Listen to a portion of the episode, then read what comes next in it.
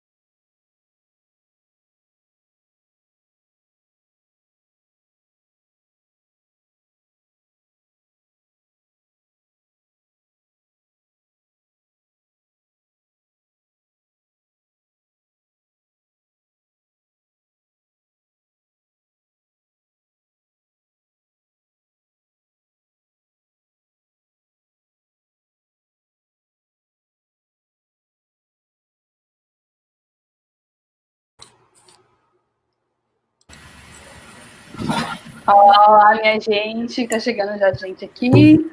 Luke, do Um Café com Luke já tá aqui. Oi, Luke.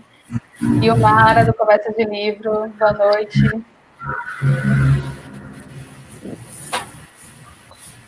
Bruna. Bruna. Boa noite, Bruna. Ótima live para nós, é ótima live para todos nós. Eu estava dando aquela divulgada no WhatsApp e agora eu vou botar no Instagram, né? Porque.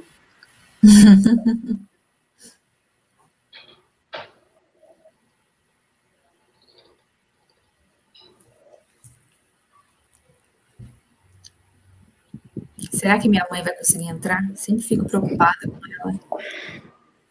Mas tem o celular lá que ela vai clicar no link e vai Não, dar certo. Deus, vamos ver, vai dar certo.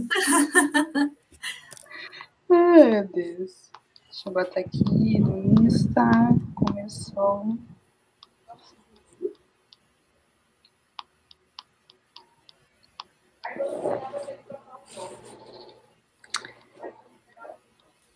Esse negócio de live, menina, eu, eu sempre falo isso, né? Que eu sempre tive vontade de fazer algo assim de bate-papo, de entrevista, né? Uhum. E tal. Só que antigamente era um processo. Eu lembro que uma vez eu fiz um, um podcast, olha que foi podcast, que é bem mais simples, gravada também com uma escritora, que na verdade foi a pedido de, um, de, um, de estudantes né, de comunicação. Elas estavam fazendo é, a matéria de assessoria de comunicação, aí pegaram essa amiga que era é, é, escritora e aí queria divulgar o trabalho e tal. Ela falou: ah, você é top e tal. Ó, Belo. Ó, Belo Dona Lória. Ele conseguiu entrar lá. Detalhe que ele está aqui na sala, né? É, acontece. Aí, elas. É, ah, Jennifer, você top fazer entrevista e tal, que é para nossa matéria. Tá. Aí a gente, meu Deus, foi um processo tão grande, a gente nem sabia qual ferramenta usar. Foi um trampo assim bem louco. No final deu certo, mas não foi a coisa mais simples de fazer. E hoje é tão simples, né? Mas eu simples. acho que é, é, essa questão da, da pandemia, né, apesar de ser uma tragédia, é, acabou movimentando muito, né, esse meio da internet, porque muita gente começou a correr atrás de usar, e eu fico imaginando o quanto não teve que crescer, né, o, o por trás da internet, por trás do que a gente vê, né, quantos profissionais de internet estão trabalhando, de redes, de programação, para fazer com que as pessoas possam ter um mínimo de contato, né, virtual, que é o que está acontecendo agora. Mas antes era complicado mesmo. Eu lembro que às vezes no clube de leitura a galera falava: ah, vocês não vão fazer é, gravar, dá para gravar, dá para fazer online e tal. E só de pensar na possibilidade, falava assim: não, não dá, vai ser muito difícil. A Bruna perguntou: cadê a Hilda? a Hilda ela tá para fora aqui do escritório, porque se ela vem para cá, ela destrói tudo, ela me bate, é, é, um caos, então não tem como. Ela só apareceu na foto de divulgação mesmo. É muito amor envolvido e muito ela amor. quer participar, né? É, é muito amor. Michele, boa noite, Michele. Michele é amiga lá do mestrado. Oi, Michele. É, você estava falando dessa, desse trampo né, da galera por trás para poder fazer funcionar. Eu só lembrei da, dos cursos de inverno da, da USP, né? Que eu não sei se você chegou a ver que, enfim, a grade perfeita dos cursos, os melhores cursos assim. E eles abriram, né? Só que a demanda foi muito grande que. Nossa, acho que nos 10 primeiros minutos o site caiu. E acho que 10 uhum. minutos não é muito. Então, Nossa, caiu é. e foi eles demoraram uma semana para restabelecer né, tudo e pensar numa estratégia para que o pessoal pudesse se inscrever. E mesmo assim, muita gente não conseguiu, a demanda foi muito hum. grande. É, Lícia então. também, boa noite, Lícia. Lícia também minha amiga lá do mestrado. Olha só! galera aqui marcando. A galera que é parceria.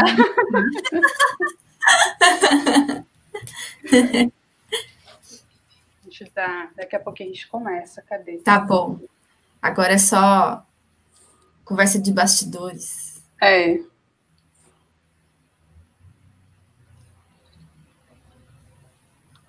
Nossa, muito legal. Eu nunca tinha usado essa ferramenta. Aí você já pode fazer, já pode voltar para o canal. já pode tudo, né? É, já pode voltar, entendeu? Olha a Bruna, ó, a Bruna é minha sócia de Livre Café. Vou colocar ela no jogo aí, porque, nossa, não dou conta sozinha, não. Fazer tudo isso. A Bruna tá aqui falando que da USP foi uma vergonha. A USP tem aquele sistema ruim desde 2008. Nossa, 2008! é uma forma de exclusão. Óbvio que não ia dar certo. Agora, sabe, Bruna, que eu comentei isso com, com um amigo, assim, mas não sabia jogar no fogo. Minha mãe Olha... chegou. Oi, mãe. Oi, tia, tia nova. Paulo também, Paulo Souza, boa noite, Paulo. Paulo também é escritor, teve aqui no primeiro JG na resenha também. Eu li, eu vou, eu li, eu vou ler a Tami. Tami também tem projeto literário na internet, faz o Setembro Policial. É, e também, tanto o Paulo quanto a Tami e, e o Luke também, que está aqui, são os meus amigos do Pacto Literário. A gente fez um pacto literário. Tem de tudo aqui nessa internet. É, mas aí, é, Bruna, estava falando, eu falei para mim, ah, dentro da própria USP deve ter uma demanda muito grande né, para esses cursos. E aí, com certeza rolou um jeitinho de ficar por lá mesmo. Eu comentei isso com um amigo.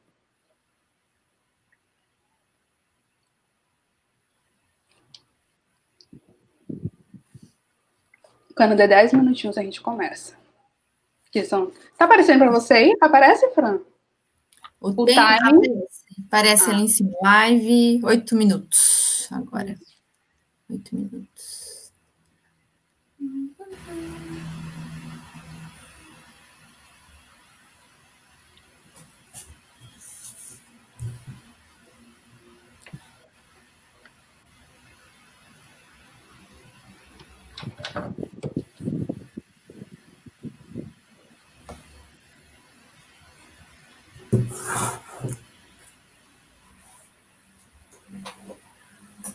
Ô, Fran, mas você, você, Fran é professora, né, para quem não sabe, uhum. mas você tá dando aula desde o início da pandemia ou teve recesso, cumpriu os feriados ah, normais?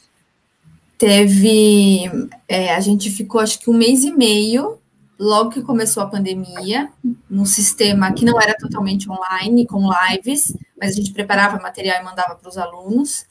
Aí a gente pegou 15 dias de férias, fizemos essa pequena pausa e retomamos. Retomamos em maio. Aí em maio a gente foi até agora a primeira quinzena de julho e agora eu tô de férias. Aí de maio até hum. agora, é, até essa primeira quinzena de julho, tudo com live. Então dando aula é, ao vivo, né, para os alunos todos os dias, segunda, sexta, manhã e tarde. É, é, muito cansativo. Ó, a é, Gabriela, a Gabriela tá aqui falando. A Gabriela tá aqui falando, volta Francine. Ah, que fofo. No YouTube, né? Hashtag saudade. Duas pessoas que eu tenho saudade no YouTube. A Fran e a Tati. Ah, a Tati também fazia vários vídeos muito bons e Tati largou o YouTube. É, ah, eu ali, ó, meu amigo aqui de Sorocaba. Ai, que saudades, querido. Nossa, eu ia tanto na casa dele tomar cerveja. Hum, aquele, aqueles stories, né? O churrasco. É. Né? Saudade desses stories. Nossa, né? A gente era tão feliz. Poxa vida. A gente vai voltar, né? A se divertir assim. Vai, vai. Uh, Ana Almeida é Ana Paula, minha tia. Oi, Paula. Oi, Isso tia. Isso é minha mãe. Isso é ah, minha mãe. Oi, tia. Mas vamos lá, já deu os 10 minutos, vamos começar. Vamos começar oficialmente. Oficialmente. Gente, então, boa noite, bem-vindos todos e todas é, ao JG na Resenha de número 3. Hoje eu vou resenhar com a Francine Ramos, que é uma amiga minha de longas datas, eu posso dizer que é longas datas, porque nós nos conhecemos em Salvador, na época que Fran ainda morava lá em Salvador, né, Fran? Acho que isso foi por volta de 2010, 2009, 2010, por aí. E a nossa amizade começou justamente por conta dos livros, né? Existia uhum. em Salvador um clube de livro presencial, saudades também, é, era o Clube de Livro Salvador, e a gente participava, tinha Geisa também, que é outra querida, que em breve vai estar aqui conversando comigo também. E desde então a gente sempre está aí resenhando, a gente brinca que o Google sabe da nossa vida, porque a gente trocava muitos e-mails, muitas cartinhas digitais. Né, é verdade. Nossa, uhum. dá um livro. Acho dá tanta um conversa que tem. É. Verdade. Quando ela, quando ela se mudou, ela voltou, né? Voltou para casa. É. é. Manteve o contato pela internet. Mas, além de tudo isso, né, o importante, assim, de tudo também, que Fran é editora de uma revista digital chamada Livro Café, e desde 2011, e ela é professora de língua portuguesa. E ela disse que tenta ser escritora, mas ela já é escritora, tá, gente? Ela teve, ela teve um conto publicado na coletânea Lia Mulheres Contos, que saiu em 2019, que é um projeto muito bacana. Acho que tá para sair também a coletânea de poesias, né? Então, Sim. acho que vai ser, também vai ser um projeto bem interessante. E a Fran, estou lendo a bio que ela mandou, o mini perfil que ela mandou. Ela disse que acredita que os livros podem mudar o mundo e ama Virginia Woolf. É por isso, inclusive, que ela está aqui hoje para a gente conversar. vai conversar sobre Virginia Woolf, literatura e internet, né? Apresentei direitinho, pronto, quer falar mais alguma coisa? Ah, não, eu acho que tá ótimo, tá, tá incrível, acho que é isso mesmo. É livro Virginia Woolf e as amizades, né? As amizades que a gente carrega para a vida, né? A Jennifer, como ela falou, eu conheci ela em 2010, lá em Salvador, quando eu morava lá. É, e até hoje, né, 2020, olha, só 10 anos, é, a gente continua em contato, e isso por conta da internet, né? A gente tem um gosto em comum, além dos livros, a questão de blog, né? Eu e a Jennifer, a gente é velha de guerra, né, nesse sentido. A gente chegou na internet quando era tudo mato, oficialmente, né? Então a gente tem aí uma longa trajetória de, de, de sites, de construção de, de plataformas digitais, é, para levar informação, né? De diversas formas, de diversas coisas que a gente sempre acreditou. Então é um prazer enorme estar aqui. Fico muito feliz a Jennifer ter me convidado. É a minha primeira live, gente. Eu tô assim, muito eu nunca tinha feito uma live. E então, eu tô adorando, tô adorando estar aqui. A gente vai conversar bastante. Vamos, vamos sim. É, e aí eu vou começar, como diz a história, vamos começar do começo, né? É, tá. Por que Virginia Woolf? Eu vou falar por que eu escolhi esse tema. Eu tenho também, fico paquerando Virginia Woolf é, de longe, mas eu comecei a ler Virginia Woolf e conheci a autora por conta de Fran. Né? Lá em 2010, Fran já tinha uma paixão, e aí ela foi plantando as sementinhas, todo mundo que ela conhecia, ela, ah, você conhece Virginia Woolf? Eu falei, Virginia Woolf. E ela me motivou muito a ler, e na época eu li Orlando, né? Então, é, vamos começar por Virginia, né? Quem é tá. a Virginia Woolf, né? E como que você se encontrou, como se deu esse encontro com a autora? Então, é, foi muito maluco essa coisa da Virginia Woolf na minha vida. Eu sempre fui uma pessoa interessada por livro, eu sempre achei interessante esse universo. Uma biblioteca sempre me encantou. Mas eu não era uma super leitora até então. Já tinha lido algumas coisas, gostava de ler as coisas que os professores mandavam na, na escola, mas não era uma leitora assídua. Mas sempre gostei de história, sempre gostei de, de. sempre fui curiosa, né? Nesse sentido da vida, assim, de saber de histórias, do, do, dos entrelaços da história, o que acontece numa história. Sempre me chamou muita atenção. E na época eu fazia ciências contábeis, vejam bem, eu fiz ciências contábeis, eu sou formada em, em, ciências contábeis, e eu lembro que uma professora de sociologia do curso de ciências contábeis pediu para a gente pesquisar um livro na biblioteca. E eu fui até a biblioteca despretensiosamente, e eu não sei que livro era esse, mas eu abri um livro, e no início do livro tinha uma citação da Virginia Woolf. E eu achei aquela estação tão bonita, eu falei, nossa, mas quem é essa mulher Virginia Woolf? Eu não conheço. E a partir daí eu comecei a pesquisar ela. E tudo eu achava muito interessante, né? E começou por um livro que não era nem da Virginia Woolf, num curso de ciências contábeis, né? E até então, depois, né, ó, os caminhos da vida me levou a terminar ciências contábeis, a abandonar essa profissão, fazer letras, e aí realmente que foi esse mergulho na literatura, né? Eu sempre é, nesse momento eu descobri que esse é o meu real caminho, assim, as coisas que eu mais gosto de fazer estão relacionadas aos livros de alguma forma, né? E então daí assim eu conheci Virginia Woolf e comecei a ler coisas assim que eu encontrava na internet, né? Alguns trechinhos, é, algumas informações biográficas. Aí veio o filme As Horas, que é um filme muito marcante que todo mundo, muita gente acaba conhecendo Virginia Woolf por conta do filme As Horas. Aliás, quem não viu esse filme, por favor, é incrível. E então eu comecei a pesquisar, comecei a gostar, comecei a ler, e aí surgiu aquelas dificuldades iniciais por conta do fluxo de consciência, que é o estilo de escrita dela. Daí eu lia, não conseguia entender, mas eu queria entender, eu queria, eu queria. E eu fui indo. E eu percebi que hoje, né, olhando para trás assim, eu falo, a Virginia Woolf é meio que culpada de tudo, sabe? Da minha formação enquanto é, professora, enquanto leitora, enquanto editora da Livre Café, enquanto escritora, tudo é a Virginia Woolf, né? Então, se eu não tivesse aquele encontro com ela despretensiosamente na biblioteca procurando um livro de sociologia, eu não sei o que seria de mim, assim, porque é, ela acaba sendo muito importante é, no sentido do trabalho mesmo, da profissão, mas também por algo muito pessoal meu, assim, uma identificação com algumas coisas, assim, que ela escreveu. Então, resumidamente, é isso. Foi numa biblioteca, sem querer querendo. Você lembra, você lembra a frase? Não lembro a frase. Eu já tentei ir na biblioteca ver se eles tinham a ficha com os livros que eu peguei, porque daí eu ia lá olhar todos os livros, mas se perdeu, porque faz muito tempo. Eu imagino que deve ter sido o quê? 2003, 2004, por aí, mais ou menos. Chutando, mais ou menos. Então, eu não sei, eu não sei, não consegui essa informação. Mas deveria ser uma frase, uma das tantas frases dela, assim, muito impactantes, né? Porque me marcou de uma forma tremenda. E Saudade até então. biblioteca, inclusive. Né? Saudade né? É. e até agora é aquela coisa, né? Leio tudo dela, leio de novo, repito, leio mais uma vez. É, você falou do fluxo de consciência, né? Que é uhum. é justamente o, a, a, forma de escrita da Virginia Woolf e o que a barreira, né? Que muita gente encontra. Tem gente que tem medo de ler Virginia Woolf porque acha que não vai entender absolutamente nada. Aí eu queria que você uhum. falasse um pouquinho mais é, do que é essa escrita em fluxo de consciência e como foi que você conseguiu vencer essa barreira, né?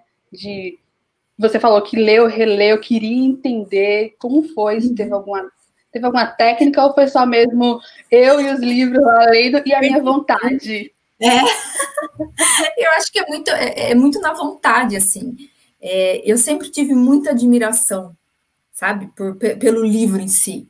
Então, eu ter um livro ali na minha frente eu não entender, eu me sentia muito desafiada, eu queria entender aquilo, né? E com a Virginia Woolf, quando eu percebia que eu estava lendo alguma coisa e não entendia, eu dava um passo para trás, né? Então, assim, de repente, eu, quando eu já tinha os livros dela, né, já, já tinha entendido um pouquinho a obra dela, né, quando começou, qual foi o primeiro livro, o último, eu falei, não, então, peraí, então eu acho que eu vou ler em ordem cronológica. E daí que eu fui percebendo que a linguagem dela foi mudando, né? Então, se você ler os primeiros livros da Virginia Woolf, não tem fluxo de consciência. Né? O livro A Viagem, que é o primeiro livro dela, é um livro incrível, não tem fluxo de consciência, é uma narrativa clássica, um, pouco estilo Jane Austen, acho que a gente pode dizer assim, né? Não combina, mas assim, só para entender a estrutura da história, né? E, e é tranquilo de ler. Então eu fui aos pouquinhos comendo pelas beiradas, né? E, por exemplo, eu lembro que quando eu tentei ler As Ondas, ah, eu desisti várias vezes, porque não conseguia, não conseguia me conectar com aquilo. E é uma frustração também, né? Mas como eu também já era assim maluca pela Virginia Woolf, é, eu não desistia e ia buscar outras coisas. E uma, da, uma das coisas que eu percebi nesse processo de busca, né, de, de por onde começar a ler Virginia Woolf, eu acho que a melhor maneira é começar pelos contos. Né? Então, ela, ela escreveu muitos contos, e tem. O problema é que, assim, aqui no Brasil tem algumas editoras que estão publicando Virginia Woolf. Os contos completos foi publicado pela Kozak Naif, que não existe mais, e se você encontra esse livro, ele é uma fortuna, né, que tem para vender em alguns sebos. Mas eu acho que ler os contos para começar a entender a linguagem dela. Porque quando você vai mergulhando no universo e vai entendendo é, a escrita da Virginia Woolf, é, o que eu acredito que é o que aconteceu comigo, você vai se encantando cada vez mais. E quando chegar no fluxo de consciência, é, não tem um, um, jeito de ler, não tem uma técnica, mas é, é muito no sentido assim de confiar no, no, autor, assim, porque em algum momento, por ele fazer essa essa junção, né, de vários pensamentos dentro de um único parágrafo, dentro de um, de um, de um único espaço ali de, de, de cenário da história, pode ficar confuso. E você se deixar levar por essa confusão, porque acaba fazendo parte um pouquinho do fluxo de consciência, sabe? E quando você se deixa levar, quando você se entrega realmente a essa leitura, é, você percebe que se aquele texto não tivesse sido escrito daquela forma, não teria como o autor dizer o que ele quis dizer ali, não teria outra forma, sabe?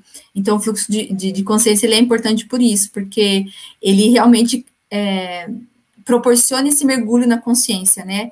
E não é só a consciência de um único personagem, são vários personagens ali que vão conversando.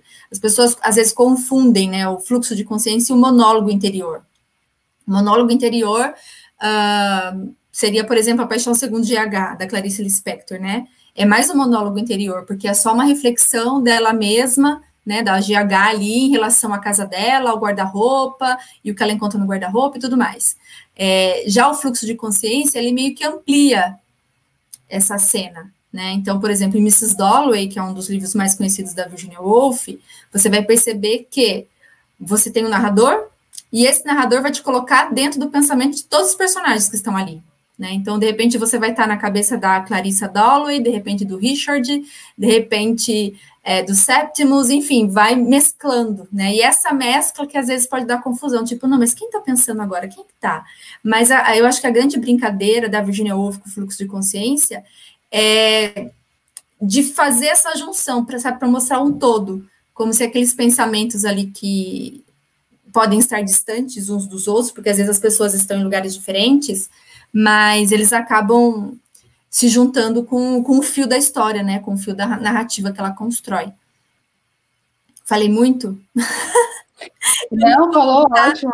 Eu adorei, eu adorei, inclusive, essa. Eu não vou colocar comparação, mas essa ligação que você falou com Clarice, é, porque recente eu estou fazendo um curso com o professor de Mello, chama Para Gostar de Ler Clarice. Uhum. Porque é a mesma coisa, eu tenho muita vontade de ler obra de Clarice, mas parece que tem uma barreira. barreira. Eu falei, vou lá fazer um curso que é, é um clube de leitura, né? Uhum. Praticamente. É. Só que tem lá um crítico literário, né?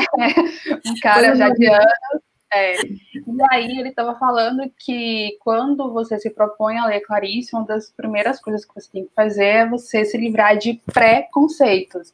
Até o preconceito que existe em relação à narrativa, a uma narrativa, à literatura, né? Você se abrir e você se uhum. deixar levar por aquilo que a autora está ali te, te, te, proporcionando aquele momento ali. Então, eu acho que é, Virginia, pelo que você falou, eu li muito pouco da obra de ficção de Virginia, mas é, é bem isso. Eu gostei dessa diferença né, que você falou do monólogo uhum. interior e do fluxo de consciência. Só quero dar um alô aqui a Isa. Boa noite, Isa, também, que Isa tem o Instagram Oi. literário. O Lucas Azevedo, que veio do grupo do Jornada Pop. O Luca está fazendo dois cursos comigo sobre organização e produtividade. Somos os loucos e apaixonados por organização e produtividade. Também está começando um trabalho bacana no Instagram sobre produtividade também.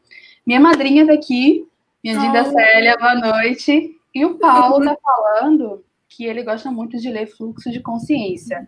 Paulo, então prepara a pergunta aí, ou então deixe aí sua indicação de fluxo de consciência. Aliás, quem quiser fazer pergunta, gente, pode fazer, que eu estou de olho aqui para compartilhar e perguntar. É. Eu só queria comentar uma coisa também é, em relação ao fluxo de consciência. É, se eu vou ler algum outro livro, uma narrativa mais tradicional, né, algo é, mais comum, eu posso ler com barulho, posso ler em outro lugar que vai. Quando eu vou ler algo do fluxo de consciência, eu preciso de uma certa de um certo ambiente assim. Então eu preciso de um silêncio eu preciso sentar confortavelmente em algum lugar. É, eu preciso mesmo para acontecer esse mergulho sabe? Porque senão o mergulho não vem. Aí que vem aquela coisa ai mas é difícil achar não tô entendendo nada essa escritora não falou nada. Então eu acho que existe também assim o, o comportamento leitor sabe? Perante o, o livro que, que que se pretende ler né? Então, não tenho uma técnica, mas tem um ritual. Ah, sim, né? Faz um chazinho, né? Senta num lugar tranquilo, fecha a porta. É, verdade. É... Né? Adriana aqui também dando um alô. Boa noite, sempre excelente ampliar horizontes com a leitura. Bem-vinda, Adriana. Obrigada pela participação. É... Uma outra pergunta, eu fiz um guia aqui, que eu sempre faço um guia para não, não me perder, né? E aí, acho que você já respondeu, mas se você quiser falar de uma outra maneira, né? Tá. É, o que te fez gostar da escrita, né? Desse fluxo de consciência da, da Virginia? Que você acha que te fez gostar? É, é assim, eu acho que a princípio o que, me, o que me fez gostar foi a força que ela traz na, na, nas, nas pequenas citações dela que eu li. Né? Então, uma única frase dela, é, existe uma força poética, né? Então, ela trabalha também muito com isso, e é uma coisa que, que sempre me encantou na literatura. Então, a princípio, quando eu começava a ler Virginia Woolf, os primeiros livros dela que eu li, ele tá todo riscado, porque eu achava tudo lindo, eu queria publicar nas redes sociais as frases lindas. Até tem um perfil no Twitter, né, que é da Virginia Woolf, que na época eu colocava um monte de, de, de frases da Virginia Woolf e tal. Então, era mais esse sentido, assim, rápido, sabe, que ela me devolvia. E daí depois, quando eu comecei a ler, foi um processo diferente, né? Porque daí você descobre que existem é, outras formas de você gostar de um escritor, que não é só na frase de efeito, na frase de impacto, né? Tem escritores incríveis que você não consegue tirar uma frase de efeito ali do texto, mas quando você lê o capítulo inteiro, aquilo lá de alguma forma, né, constrói algo muito significativo para você. Ou então quando você termina de ler todo o livro, acontece uma uma epifania, uma coisa incrível, né? Então, acho que a Virginia Woolf, ela foi esse processo em camadas, e, e acho que aquela questão também que ela nunca me decepcionou, né? Porque às vezes acontece um escritor você achar uma frase dele incrível, fala, nossa, é maravilhoso, eu vou ler esse cara, daí você lê e fala, pô, não gostei. Né? Então a Virginia Woolf não, a Virginia Woolf só me agrada.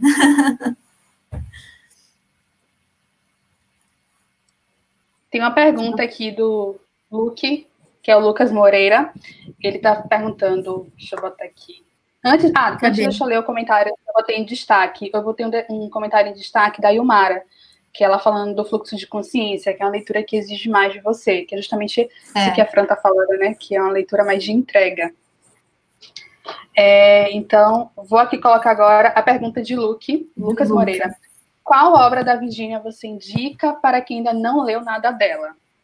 Ah, então, eu indico ler os contos dela, ou então ler algum livro que não seja no fluxo de consciência. É A Viagem, que é o primeiro romance dela, para quem gosta de romances no estilo mais clássico. É, quem já gosta de algo mais moderninho e tal, mas ainda não é o fluxo de consciência, pode ser o Orlando. Orlando eu acho bem bacana. Né? Orlando, a Virginia Woolf brinca de ser uma biógrafa, e ela vai é, contar a história dessa pessoa, de Orlando, né? E vai contar 300 anos da vida desse, dessa pessoa, desse personagem. Né? Então, ela trabalha ali com alguns elementos é, que não fazem parte da realidade, né, como o fato da pessoa viver 300 anos, e ela vai colocando também outros elementos e traz uma uma discussão assim muito atual em relação é, aos nossos corpos. Estou tentando usar as palavras certas para não dar spoiler. Mas eu acho que é isso, sabe? E esse entendimento que a gente tem sobre quem somos, no sentido se somos homens ou mulheres. Né? Então é uma obra assim que muito atual, muito atual. Ela escreveu há tanto tempo e mesmo assim a obra é atualíssima. Então, super recomendo Orlando. Sempre recomendo Orlando, aliás. Verdade. Foi, inclusive, a indicação que ela me deu para começar. É, né? Na época, eu lembro que ela estava numa ansiedade, assim, ansiedade boa, digamos, na expectativa. O que, que você achou? O que você achou?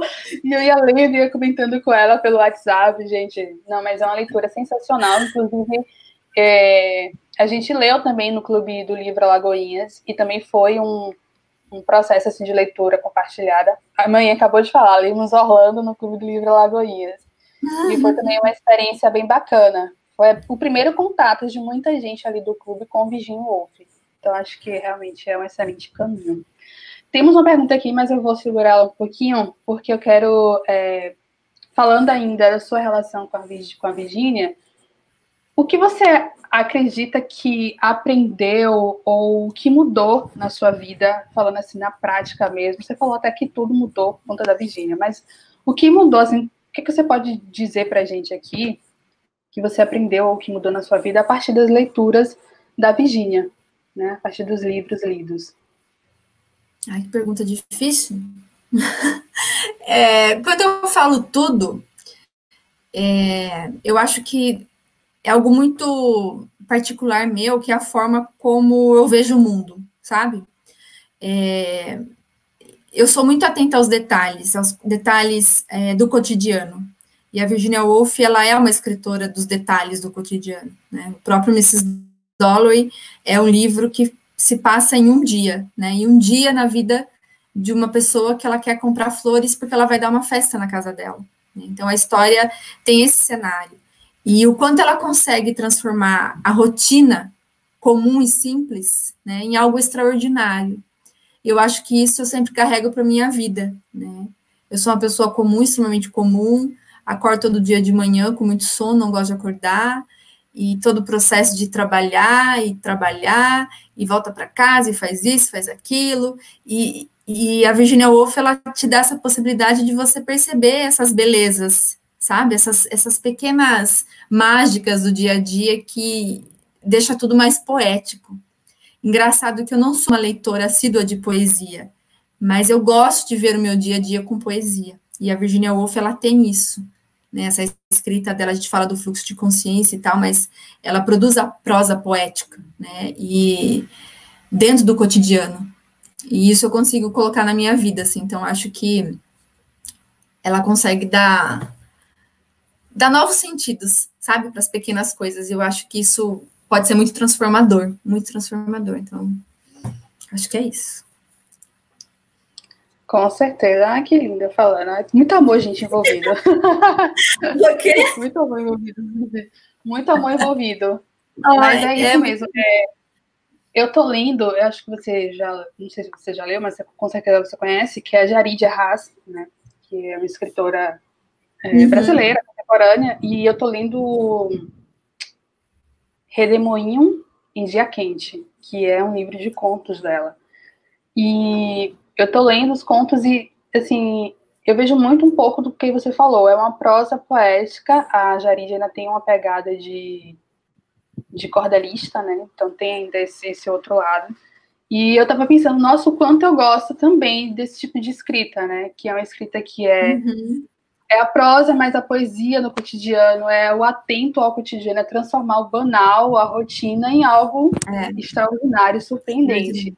Aí eu acho que uhum. Clarice tem isso, a Virginia tem isso, eu tô vendo isso na, na Jarid, então são escritoras, assim, fantásticas, que a gente deve ler e ler para o resto da vida, como eu falei hoje no post lá no Instagram.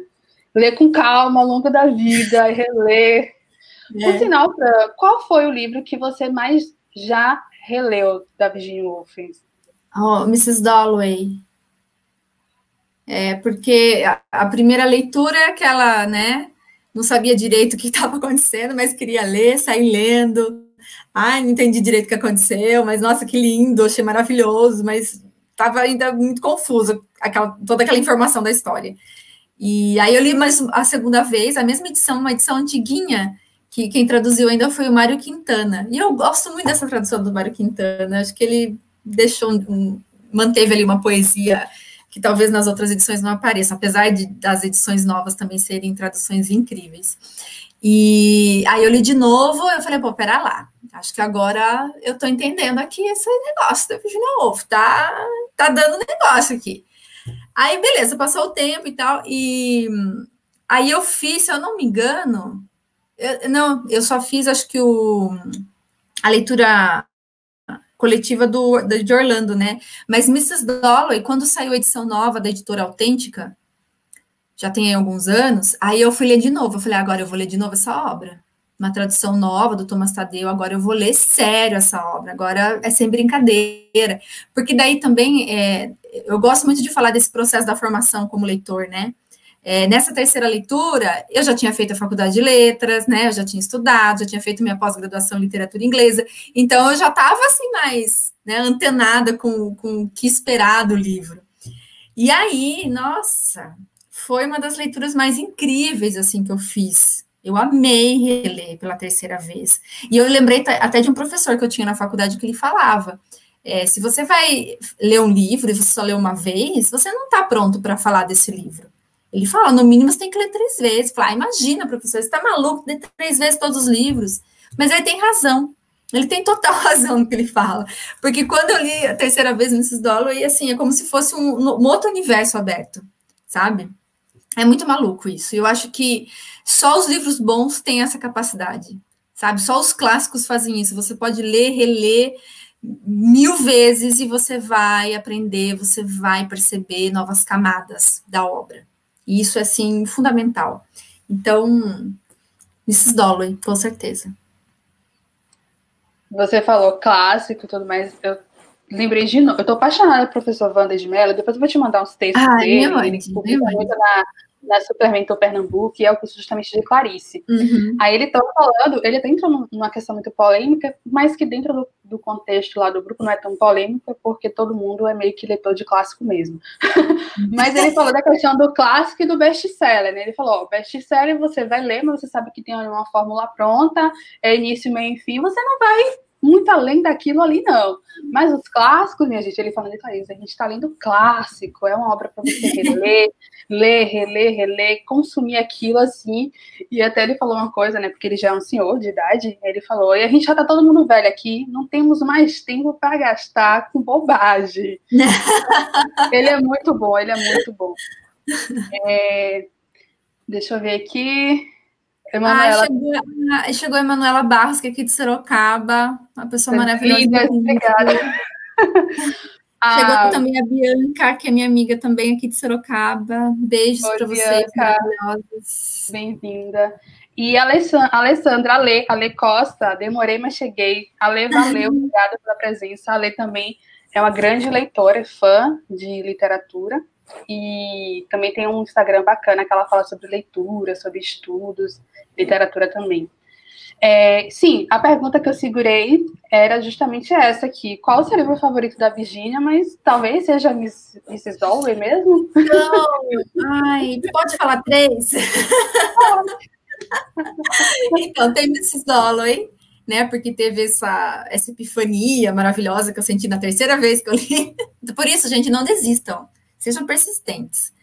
É, Orlando, por, eu acho que Orlando ele é um livro muito moderno, moderno, moderno até para hoje, em dia. É, não só por, pela questão da história, do que acontece com o personagem, mas a construção dele, né? O fato dela desmembrar o tempo em dois, eu acho isso assim uma coisa incrível. Porque você vê 30 anos da vida de Orlando, só que esse, esses 30 anos passaram em 300 anos da história da Inglaterra, né? Então, caramba, ela trabalhou com dois tempos na narrativa. Cara, que isso? Ela é maravilhosa, ela é perfeita, sabe? Então, isso me admira demais, assim. E detalhe que eu fico assim mais admirada, ela escreveu esse livro para brincar. Ela tinha acabado de escrever ao farol. Ela falou: Ah, estou aqui sem fazer nada, vou escrever um livro aqui, vai chamar Orlando. Pá, pá, pá. E escrever esse livro de brincadeira. Daí você fala: Você está zoando com a minha cara, Virginia Woolf.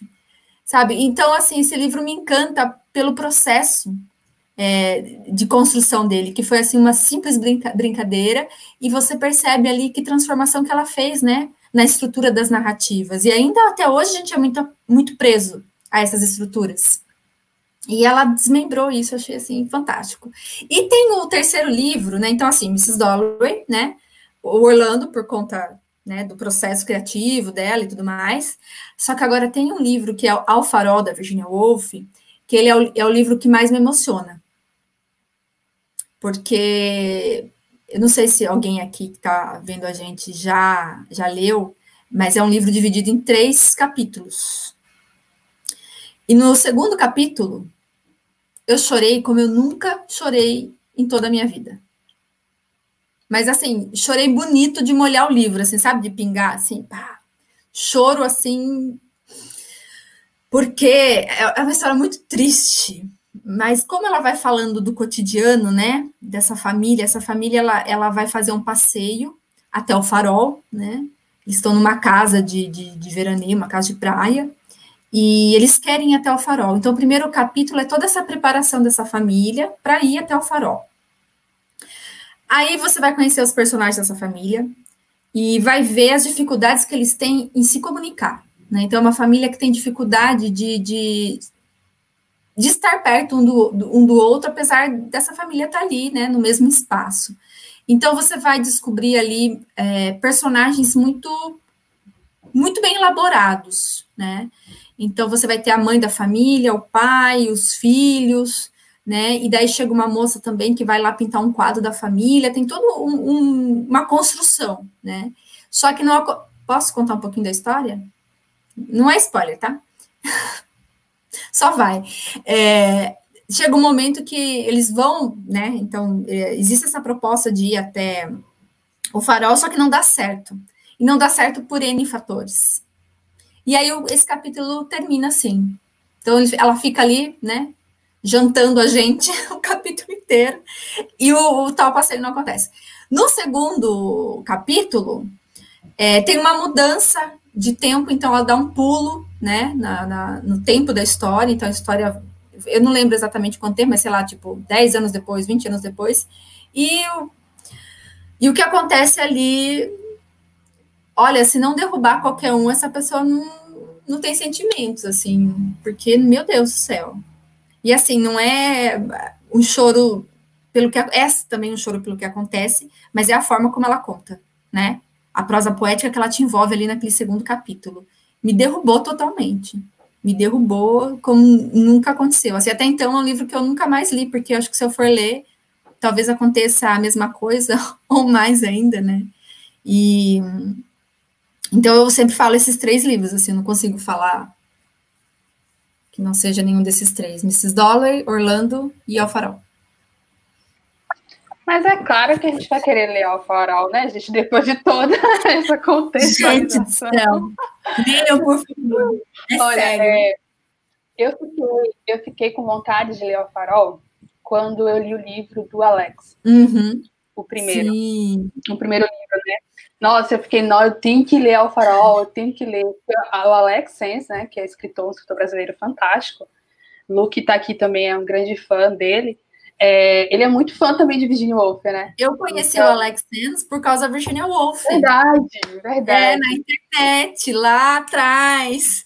E a, eu não sei, acho que ele, eu tinha um, um blog que eu escrevia só coisas da Virginia Woolf, e ele também tinha alguma coisa assim, daí a gente começou a comentar no blog um do outro, daí a gente se conheceu, e naquela época ele estava começando, né, e daí depois, né, passou o tempo, a gente manteve uma amizade, agora ele publicou livro, e é legal que nos livros dele sempre traz referências, né, da Virginia Woolf, como no caso da obra dele, né, vai ser uma tetralogia, né, se não me engano, vão ser quatro livros ou três?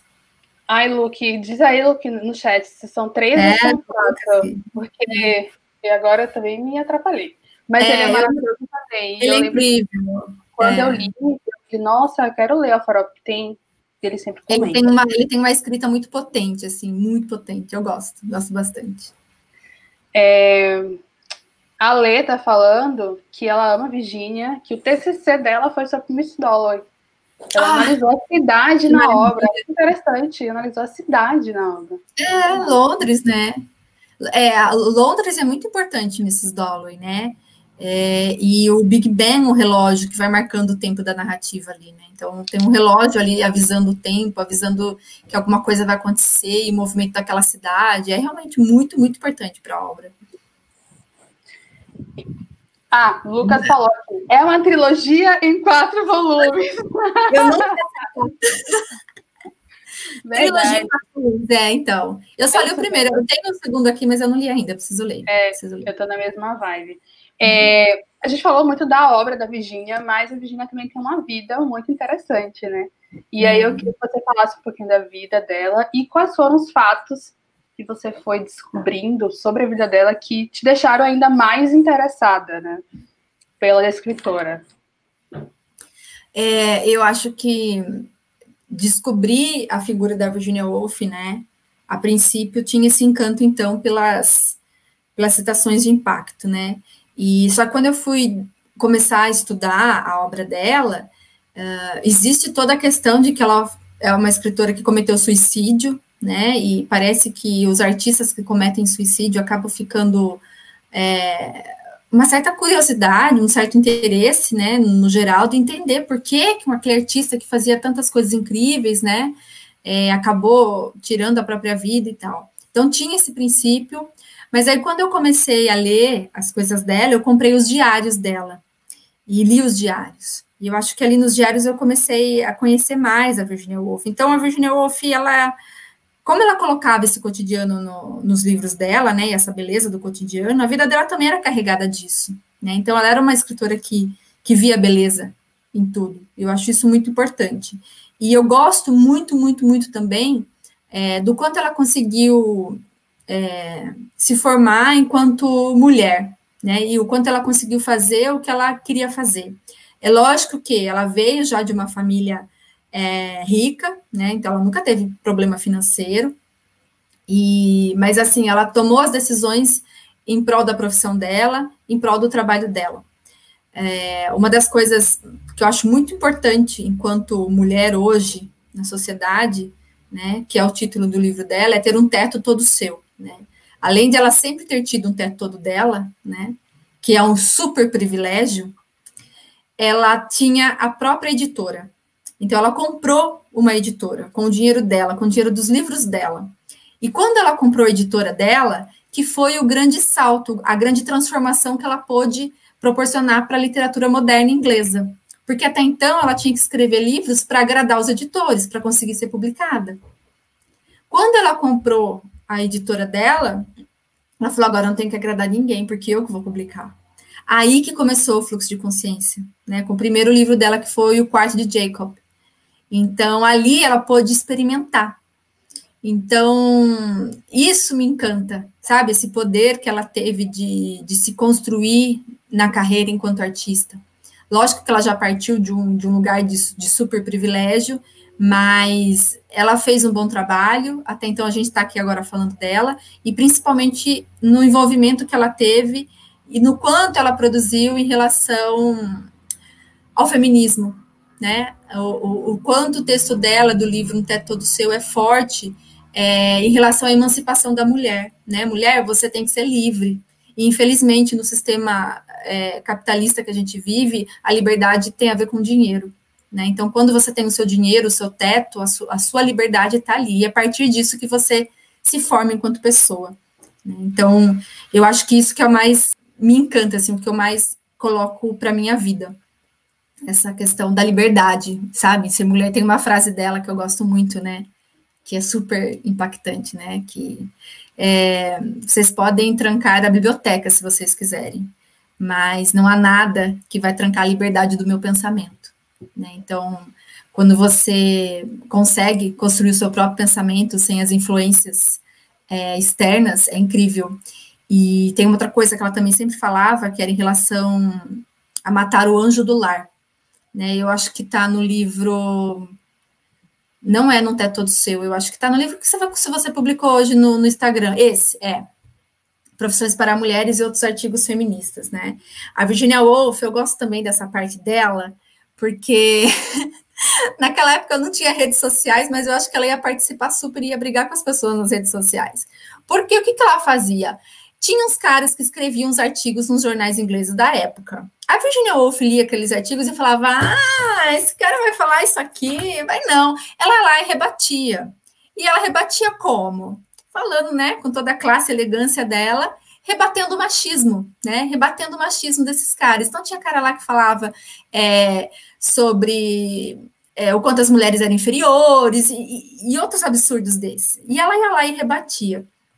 E em um dessas, dessas, dessas trocas né, de, de, artigos publicados na revista, ela falou que a mulher tem que matar esse anjo do lar. E Anjo do Lar é um poema de um, de um, de um autor inglês muito, muito, muito antigo, que ele coloca, né, é, a mulher como sendo esse anjo do, do lar. O que, que é o anjo do lar? Aquela mulher perfeita, certinha, é, que não fala alto, que não aborrece seu marido, que cuida da casa, enfim, todo aquele padrão, né, que, que ainda persiste hoje.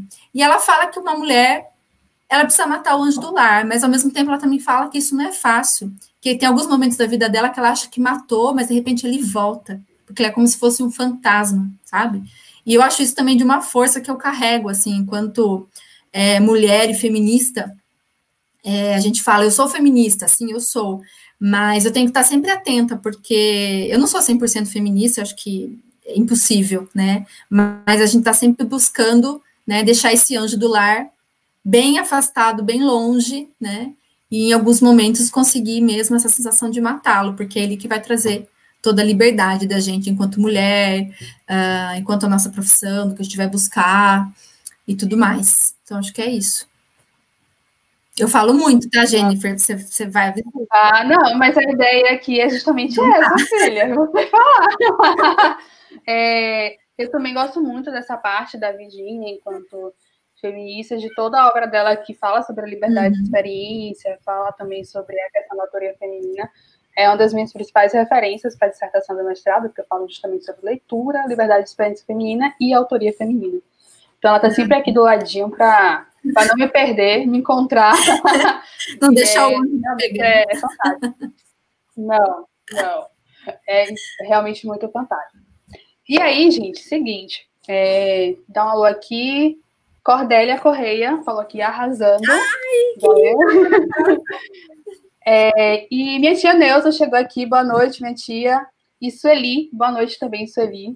Bem-vindas. E aí, gente, seguinte, a Francine ela tem essa paixão toda que a gente está vendo pela Virgínia, conhece muito, arrasa falando sobre literatura. E ela tem outra paixão, que é a internet, como ela já falou. Ela chegou aqui quando tudo era mato, tá aqui resistindo e tudo mais. E agora a gente vai justamente juntar as coisas, né? Literatura e internet. E a primeira pergunta é: o que é que te motivou a falar sobre literatura na internet?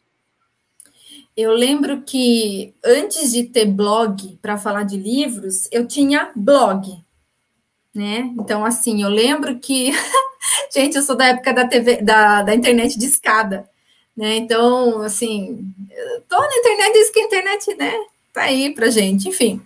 Mas antes de ter um blog sobre sobre livros, eu tinha um blog onde eu escrevia algumas coisas, alguns contos, eu já, né, pagava ali de escritora já escrevi umas crônicas, escrevia coisas tipo um diário, né? Já, já tive todas essas coisas de internet. E daí eu lembro que eu li. Eu não lembro se foi A Paixão Segundo a GH da Clarice Lispector ou A Maçã no Escuro da Clarice Lispector. E eu falei assim, e eu, eu terminei de ler o livro, sabe aquela sensação que você precisa falar com alguém sobre aquele livro e não tem ninguém para você conversar? Não tinha ninguém que tinha lido o livro que eu conhecia. Eu falei, eu preciso falar. Eu falei, eu vou escrever isso no meu blog, por que não? Aí eu fui escrever. E aí eu gostei disso, de escrever no blog sobre livro. E daí eu comecei só a escrever sobre livro no blog. E não deu o quê? Acho que deu um ano e meio mais ou menos.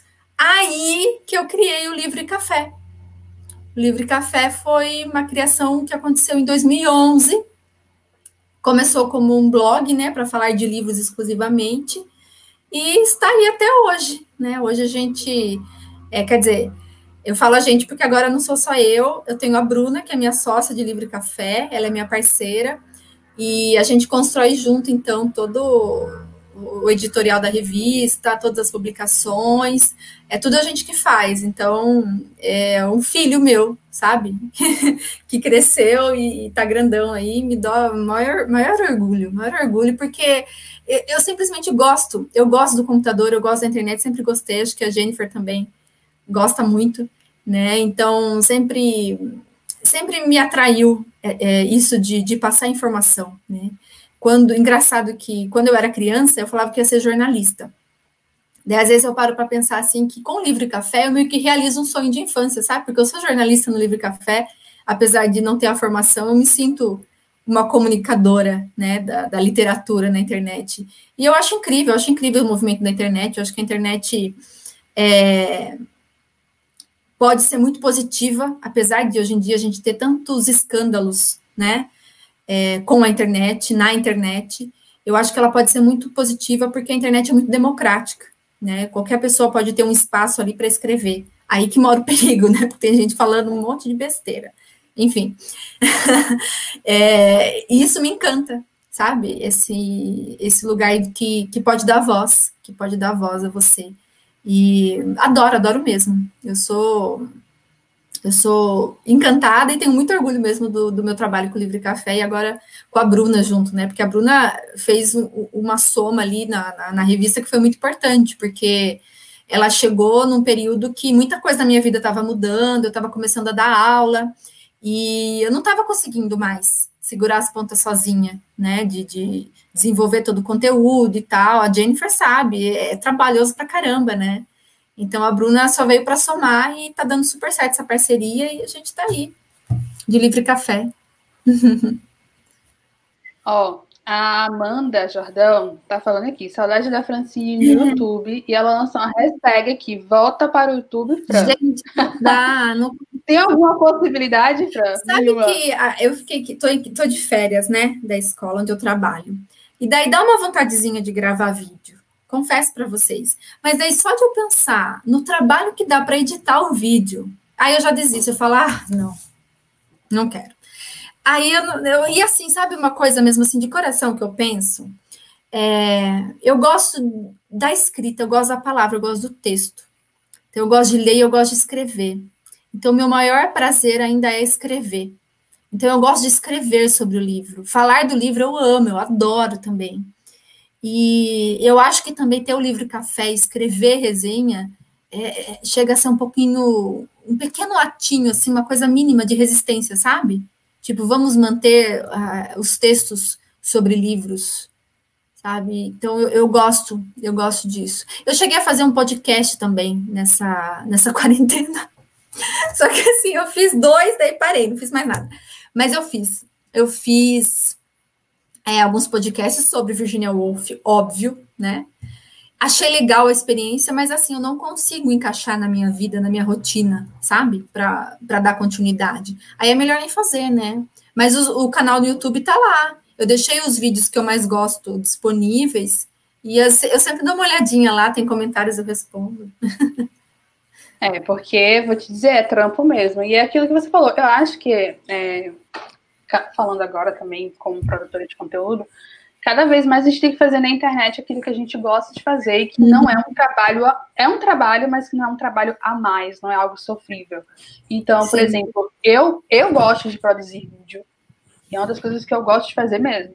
Então, para mim, sentar aqui editar, brincar de edição, às vezes quebra a cabeça com a iMovie, mas eu gosto. E entendo perfeitamente quem diz, olha, não gosto, porque é um trampo, que realmente é um trampo pesado.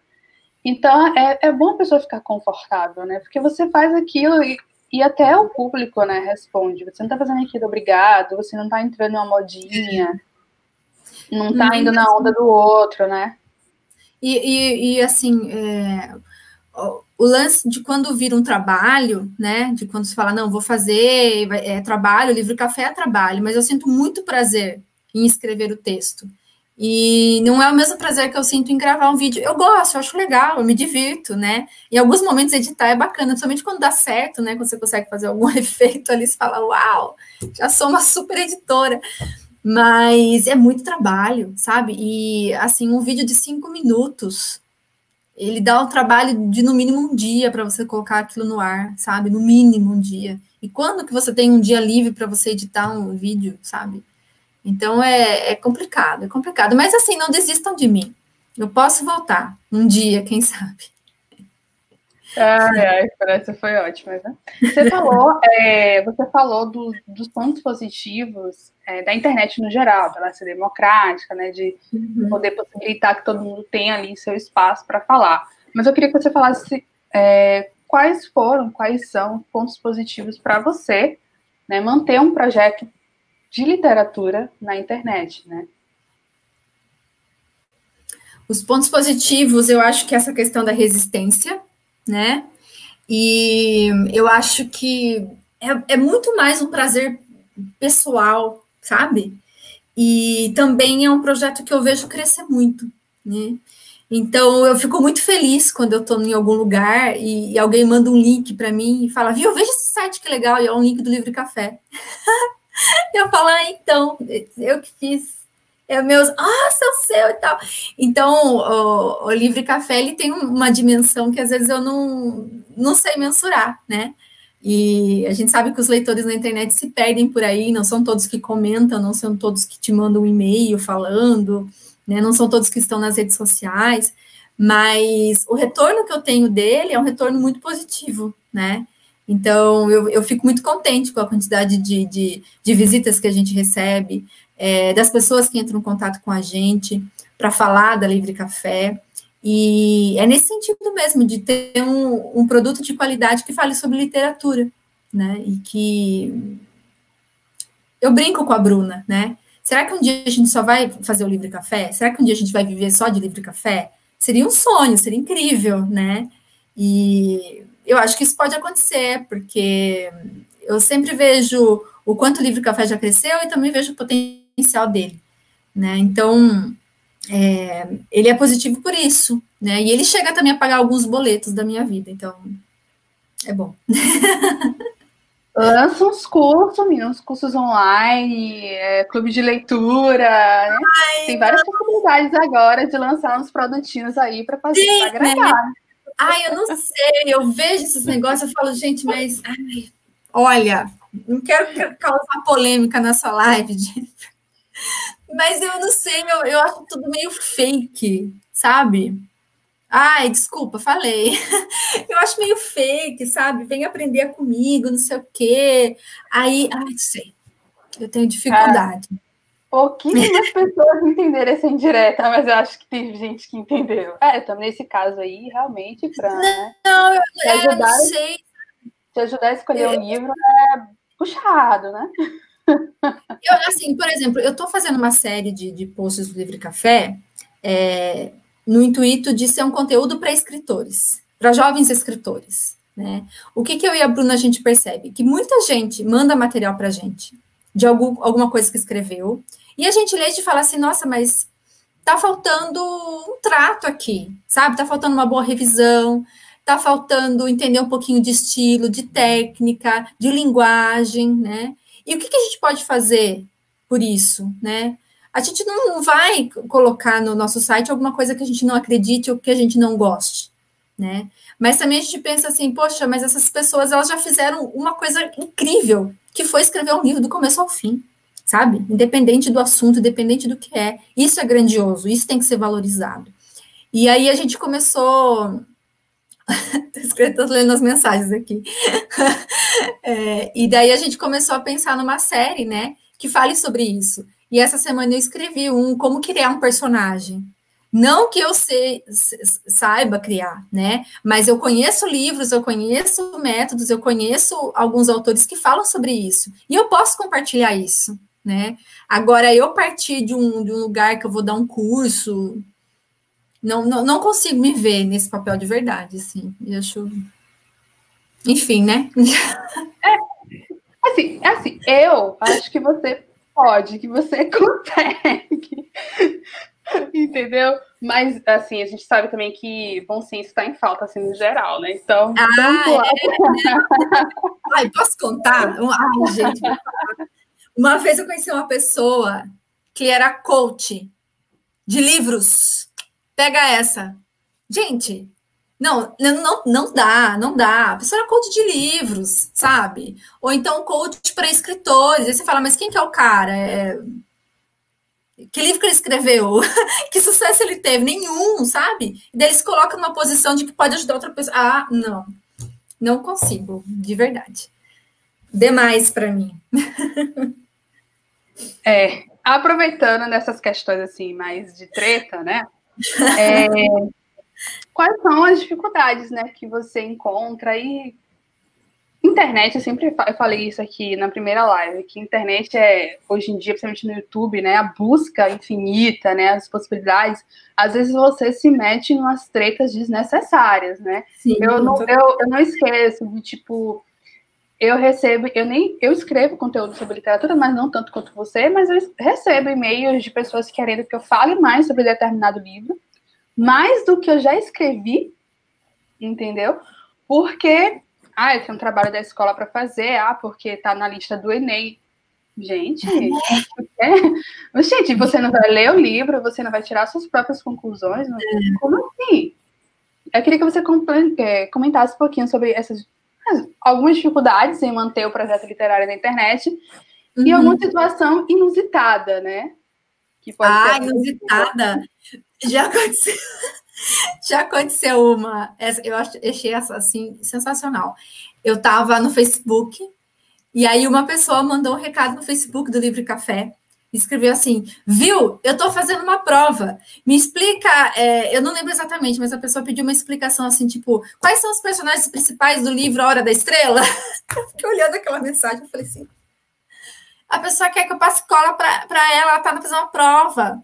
Sabe, eu não respondi. Eu falei, quase que eu falei, viu, colega? Tinha que ter estudado antes, amiguinho. Sabe, não vou te dar resposta, eu estou do lado da sua professora. Se liga, rapaz. e, e, já aconteceu também de receber é, umas propostas que não são propostas, né? Que parceria que não é parceria. Eu acho que isso é muito comum, né? Ah, vamos fazer uma parceria aqui. Você escreve para mim um livro, você lê o meu livro, você faz uma resenha, publica no seu site e eu divulgo o link. Então, peraí. Eu vou passar no mínimo uma semana lendo o seu livro, eu vou sentar no mínimo três horas aqui no meu computador para escrever um texto, e aí você vai compartilhar o link, isso é uma parceria? E daí a pessoa fala, não, mas você vai ganhar o livro. Sabe? Então, assim, ainda existe essa desvalorização do trabalho online. Do trabalho, principalmente de quem escreve sobre livro, né? Eu acho isso muito sério. Então, essa é, é, é, é uma questão, assim, é, acho que toda semana eu a Bruna a gente recebe algum e-mail que não dá, sabe? É, a gente super entende que a questão de dinheiro é muito delicada, né? Tipo, eu, eu gostaria de contratar uma jornalista para fazer uma série no Livro Café sobre determinado autor, por exemplo, né? Mas eu não tenho. Eu não vou mandar e-mail para uma jornalista e falar assim, viu, quer fazer uma parceria aí? Eu coloco teu nome lá embaixo do, do texto, sabe? Então, assim, é, das pessoas entenderem o trabalho que dá, até para manter o site no ar. Né? Tipo, no final do ano passado, aconteceu do site cair do nada, tive que refazer todo ele, e, e daí ele ficou fora do ar, dias e dias a gente conseguia entender o que estava acontecendo, e liga para o servidor e faz isso. Foi assim uma doideira, né? Então, assim, muita coisa acontece nos bastidores, e o trabalho que dá para aquele post tá lindo, maravilhoso para você, para você ler, não é tão valorizado, né? E, e o que eu percebo assim que não só autores, mas editoras também. As editoras também têm essa coisa que, ah, mas você vai ganhar o livro. Quando que você vai resenhar? Tem 30 dias para resenhar, viu? Se não resenhar, não ganhar outro livro. Me poupe, sabe? Pega o seu livro então. Porque, caramba, sabe? Eu, eu, eu tenho. Eu já fiz muito, de verdade. No começo do Livre Café, eu era eu era parceiro de todas as editoras, todas mandavam livro, eu lia tudo e resenhava, tá, tá, tá, tá, tá, tá, tá, tá, tá. Daí depois começa a cair a ficha, você fala assim, nossa, eu estou trabalhando de graça para as editoras, é isso mesmo, né? Eu não preciso disso. Porque daí cai naquilo de você começar a ler coisas que você não tem interesse de ler, né? E deixa de ser um prazer, passa a ser uma, um trabalho que você perde a vontade de fazer, né? Então, hoje em dia, a gente tem algumas parcerias, sim, mas a gente só pega o livro que a gente quer muito ler, e ponto, sabe? Porque ah, tem um, um, um, assunto que é extremamente polêmico, né? Essa questão dos livros, da valorização das pequenas livrarias, é, das pequenas editoras, né? Mas eu também vejo muita desvalorização no trabalho de quem faz literatura na internet, né? Então, é, é um problema bem grande que a gente tem, assim, no, não sei se é no mundo todo, mas pelo menos aqui no Brasil eu vejo que é um problema muito grande sabe? Essa falta de, de, de aproximação real, sabe? Com, com quem fala de, de livros na internet. Em todos os meios, né?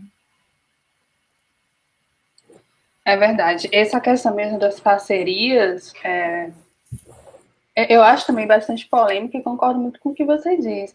É um trabalho, né? E existe essa uhum. desvalorização. Uhum. Acha que simplesmente te enviar um livro vai resolver o problema, é aquele que paga, né? Então, só que, gente, tem tanta gente tá falando aqui de leitura, por exemplo, imagina é, receber um livro da Virginia Woolf para resenhar em 30 dias, aí tu chega lá de consciência, não sabe por onde vai, e você tem que entregar, porque senão, gente, é um negócio meio louco. É. E você cai muito, você cai muito nessa cilada de começar a ler coisa que você é. não, não, não gosta, entendeu? Não gosta, é.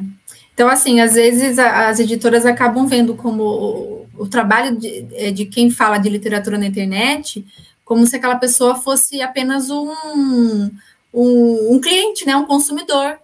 Só que já deixou de ser consumidor, né? Passou, passou a ser realmente uma pessoa é, que contribui, né, para a divulgação, para a venda do livro. Então, eu acho que tem que rever essa questão, tem que rever também é, toda essa polêmica que envolve a Amazon, né? É, é muito falado disso, né? E me incomoda um pouco essa questão de colocar a culpa no consumidor, né? Então a Amazon veio, engoliu as outras livrarias e agora eu consumidor não vou poder fazer o que eu aprendi desde que eu nasci, desde que o capitalismo dominou o mundo, que é procurar o preço mais barato. Por quê? Porque eu vou estar fazendo mal para a livraria, então daí eu tenho que comprar de outra. Então, colocar essa responsabilidade na mão do consumidor eu não acho correto. Acho realmente uma problemática, né? Mas eu acho que é uma problemática do capitalismo, né? Por isso que eu acho que o capitalismo tem que cair, por exemplo. Ô, Fran, é perfeito isso que você diz de, do, do, problema que há em colocar a culpa no consumidor. Porque, inclusive, colocar a culpa no indivíduo é um discurso capitalista, né? Aquela Sim. coisa do indivíduo levar conta de tudo, isso é um discurso capitalista, é. até contraditório, né? Então, eu, então, entro, é eu não entro muito nessa seara, não, de discussão, porque eu acho também que é uma discussão que vem de um lugar também ainda muito elitizado, entendeu? No Sim. sentido de que, é, geralmente, é, editor independente, a gente precisa falar, vai cobrar um pouco mais caro, entenda, é pequena, né, e tal. E tem lugares é, no Brasil, aqui em Alagoas, por exemplo, a gente não tem uma boa. Não temos boas livrarias. Ou uhum. melhor, não temos livrarias para comprar literatura. É. Entendeu? E, e, a gente mora no interior da Bahia. Então, o frete não é a coisa mais barata que existe para cá. Entendeu? É. Então, então a gente vai fazer isso que você acabou de falar, a gente vai fazer o que a gente aprendeu, a procurar o preço mais em conta. Então a gente não está aqui defendendo a Amazon, existe toda Sim, uma são outros, são outros 500, são outros 500, uhum. mas a gente, né, a gente chama atenção para que, tipo, a culpa não é do consumidor, é. entendeu? E cada não é o consumidor um... que acabou com as livrarias, né? Exatamente. É cada muito mais complexo, muito mais complexo. É, muito mais complexo mesmo. É, aí eu vou ler aqui alguns comentários. É, Flávia Cardoso deu boa noite. Lidiane Pena, acho que eu já tinha falado que ela também deu boa noite. O Belo falou perfeita, zero defeitos. Belo sendo Belo. Uh, a Bruna falando que as deusas um dia permitam isso, que acho que ela estava falando justamente da questão de poder só fazer o livro café, né? Seria realmente maravilhoso. E a Ilmara, que foi o comentário que eu deixei aqui em destaque, ela uhum. fez, é, super, super entende né, o que você está falando, porque hoje existe a valorização do, do conteúdo em detrimento da técnica, né? Que escrever não é psicografar, existe estudo, trabalho, dedicação, uhum. É bem isso mesmo. E a Ana, oi Ana, beijo, sua linda. Ana oi, Ana. É, ela comentou aqui, às vezes tem a impressão que nós mulheres temos dificuldade para perceber nossos talentos, somos exigentes demais com a gente e acabamos perdendo a oportunidade de mostrar mais de nós para o mundo. Muito tem muita até, inclusive, a ver com o papo que a gente estava tendo, né, inicialmente. É. Com Woolf. Tem a ver com. É, e assim, tem a ver com. Voltando um pouquinho o que a gente falou da Virginia Woolf, né? A gente é. tem que matar esse anjo do lar, a gente tem que parar de, de, de, de ser legal, de falar assim, de ser boazinha com todo mundo. Sabe? A, a construção da mulher é, padrão para o pro, pro, pro mundo. É, que a gente vive é esse, sabe? Essa mulher que, que não tem luz própria, que não tem vida própria, que não decide as coisas por si, né? Por quê? Porque a gente está condicionada a isso, a gente está condicionada a agradar todo mundo o tempo todo, né? E a gente tem que parar com isso. Tem que parar. E a gente está falando de capitalismo, né? Vamos falar também. É, dá para ganhar dinheiro? Dá para ganhar dinheiro na internet? Falando de literatura na internet, como é que foi esse seu processo? Quando foi que você realmente chegou e falou: hoje eu consegui ganhar alguma coisa com o livro café, porque no início é só gasto. Eu sei. Não, no, é, no início você faz, ah, tô aqui brincando, sabe? Hobby, sabe? Tem que pagar os custos lá e pago e vou aí, né? Eu acho que já tem uns anos. Quando o Brasil era um país bom, que a economia estava boa, sabe aquela época? É, eu cheguei a fazer, por exemplo, algumas, alguns publis editoriais, que daí eu achei muito legal. Falei, nossa, agora esse negócio tá funcionando. Mas assim, ainda foi picado, sabe? Foi uns dois ou três. Aí eu cheguei também é, a fazer a inserção de uns vídeos, né? No, no, em alguns posts específicos. Tá? Falei, nossa, né? Que bacana, tô, tô ganhando dinheiro. Acho que agora, né? Vamos sair dessa, dessa continha de só pagar o valor do, do como é que fala? Do servidor, né? Só tô aqui pagando o custo do servidor e não acontece nada. Mas eu acho que começou naquela época que a Submarino era o lugar onde todo mundo comprava livro, lembra? Aí eu comecei a colocar link dos livros que eu resenhava do submarino. E ali eu percebi que deu jogo, né? Então eu comecei já a pagar os custos do servidor, né, com o valor do sub, submarino. E aí esse valor começou a crescer, né? Só que daí veio a Amazon, né? e daí hoje eu coloco o link da Amazon e tenho um rendimento bem legal assim, bem legal. Eu e a Bruna, a gente conseguiu é, alinhar, né, essa questão de bons conteúdos, é, alinhados também com o fato de que o Livre Café, 80% do público vem do, de pesquisas no Google, né, de quem pesquisa literatura no Google, esse é o nosso público, e, e daí hoje a gente pode falar realmente que o Livre Café não dá mais gastos. a conta está azul, isso é maravilhoso. Isso é muito bom. Você falou uma coisa que eu acho bem interessante, né? Porque, por exemplo, quem quer começar a falar sobre qualquer coisa na internet, hoje vai muito para o que está no auge, né? Que é tipo YouTube, é. IGTV, Instagram. E esquece que é, o YouTube, por exemplo, é o segundo, né? O segundo espaço que as pessoas buscam para pesquisar qualquer coisa. O primeiro ainda continua sendo o Google. Uhum. Então, hoje em dia, ainda é jogo você ter um site, você ter um blog, e aí, a partir disso, você ir para outras plataformas. Né? As pessoas vão muito lá, ficam presos ali no Instagram, e depois ficam com aquela noia de não tô crescendo, não tem engajamento, não, não, toda uma problemática, né, que poderia ser simplesmente resolvida se você colocasse seu conteúdo, a resenha sofrida que você passou semana escrevendo. É. Coloca lá no Google, entendeu? Que aos poucos é, vai. assim, a, a questão do, do, quanto é confortável, né? Tipo, ler uma resenha no Instagram. Eu, eu, sei que tem uns Instagrams muito legais, assim, que colocam resenhas inteiras no Instagram. Eu não consigo ler, é ruim, sabe? Eu gosto de ler um negócio bonito, assim, organizado, sabe? Eu tenho toda uma questão do visual e o visual você só consegue com o site, né? Isso, eu também, é, até live eu prefiro assistir, por exemplo, em outro lugar no Instagram. Eu sinto mais confortável aqui no YouTube do que no Instagram. É, uhum. Porque no é, Instagram é, das lives eu também prefiro. Se eu vou assistir uma live, eu conecto o YouTube na TV e tal. Acho que fica mais interessante. Agora, a outra pergunta que eu separei aqui, outro tópico, na verdade, era que você comentasse é, de oportunidades, tanto pessoal quanto profissional que surgiram por conta desse projeto na internet. Né? Ah, então, o Livre Café, é, por exemplo, o Clube de Leitura do Sesc, daqui de Sorocaba, né? É, eu fiz por quatro anos, uh, nos, nos, dois primeiros anos, todos os meses, depois eu intercalei com uma amiga minha, um mês ela, um mês eu, é, esse projeto do Clube de Leitura do Sesc. E eles viram o Livre Café. né? Então, eles viram lá o Livre Café, é, e daí, lógico que Sorocaba não é uma cidade tão grande, né?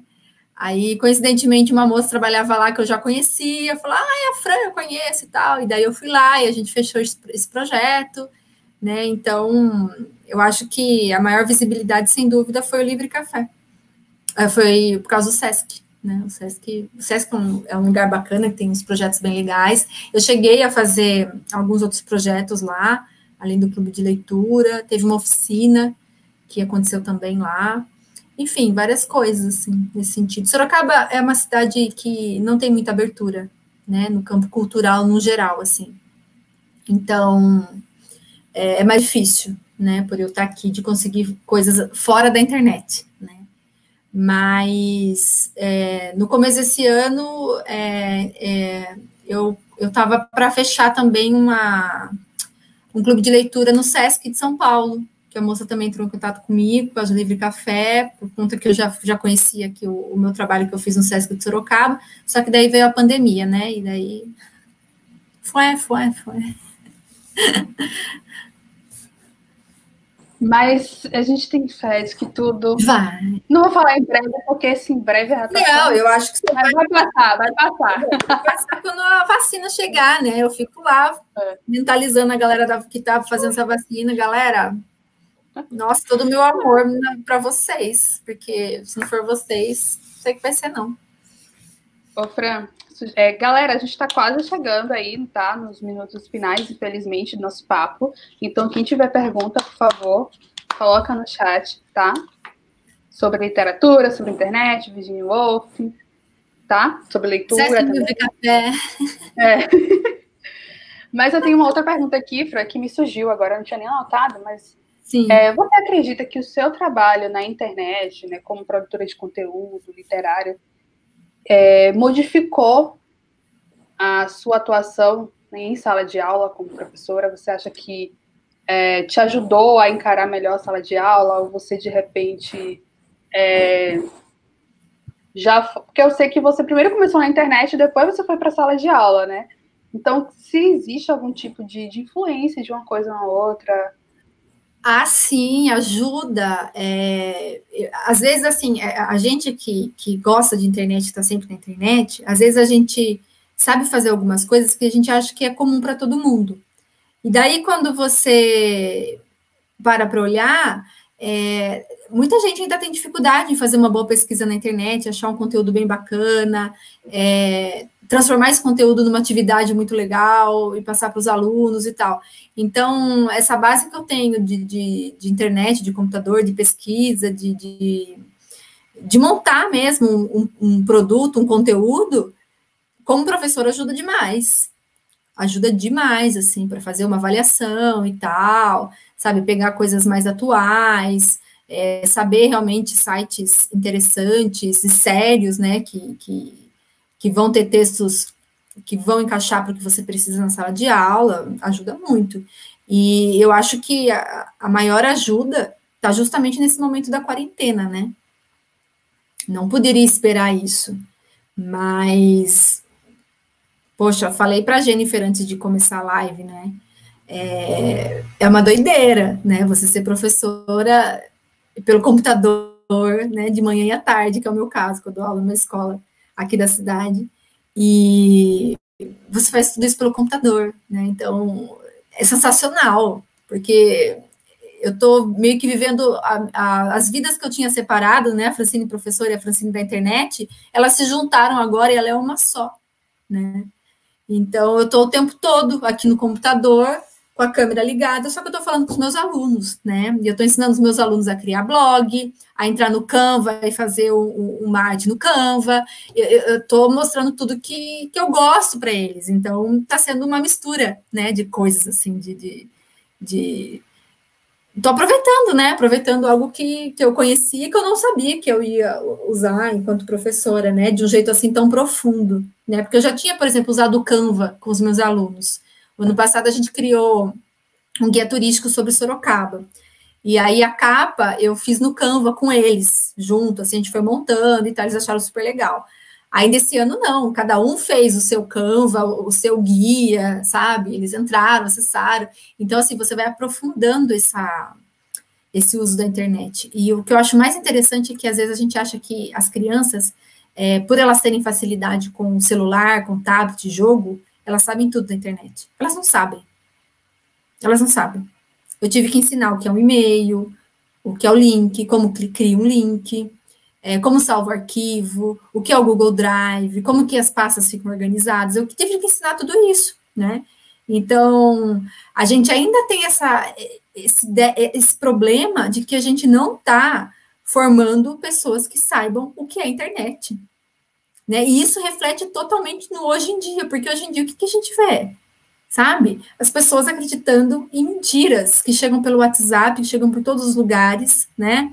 em, em memes absurdos, em imagens toscas, e as pessoas acreditam. Por quê? Porque elas não têm uma formação enquanto cidadãs relacionada à internet. Sabe? Então, isso precisa estar mais presente na escola. Eu acho que a gente está levando essa quarentena enquanto educação, é que a tecnologia precisa estar mais ainda dentro da escola. Sabe? A gente não pode deixar essas crianças é, crescerem e se tornarem os novos babacões do WhatsApp, os novos tiozões, né, das redes sociais. Não dá, então, sabe, isso precisa, é, isso precisa ser colocado em pauta, sabe? A, a, educação ela não pode ficar distante da realidade do que o aluno encontra fora da escola. E o que o aluno encontra fora da escola está no celular dele, no tablet dele, no computador dele. Então a gente precisa é, abrir a cabeça dessas crianças no sentido de que tem muita coisa incrível e maravilhosa na internet, vamos usar sim, mas também tem muita coisa ruim e vamos aprender a identificar. Eu acho isso fundamental. É verdade, Fran, é muito importante mesmo. É, eu sinto, comecei a minha experiência como professora em 2019, né, e eu sentia muito isso também em sala de aula. E, e olha que eu tinha contato até com adultos, né, jovens adultos e tudo mais. E não tenho educação para essas novas mídias uhum. mesmo. Não, não tem. E isso é uma problemática, né? Total, que deve estar na pauta do dia da educação, porque a educação é o começo de tudo, né? É. De tudo mesmo. Uhum. Então a gente tem que, que ficar atentos mesmo a, a essas questões. Galera, a gente está esperando as perguntas. Rola um, de, um delayzinho, mas a gente está aqui guardando. Não, daqui a pouco a gente vai, vai entrar nos comentários finais. É, Deixa eu ver aqui se tem mais alguma coisa. Ai, vamos fazer isso mais vezes? Adorei. É, também.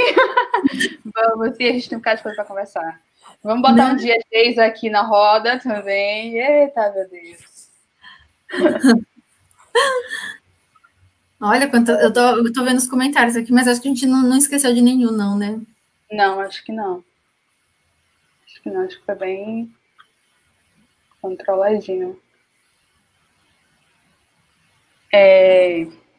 Eu tinha uma pergunta, mas acabei esquecendo. mas vamos falar então, Fra, vamos entrar nos comentários finais. O que, que você tem uhum. mais é, dica para quem quer começar a ler Virginia Woolf, quem, para quem também de repente quer fazer um projeto na internet voltado para a literatura, qual é o conselho assim que você dá no geral? No geral, eu acho que você tem que encontrar o seu caminho, sabe? É, por exemplo, eu encontrei meu caminho com a Virginia Woolf, mas isso significa que ela vai ser o caminho de, de outra pessoa que vai ler Virginia Woolf, né? E tá tudo bem.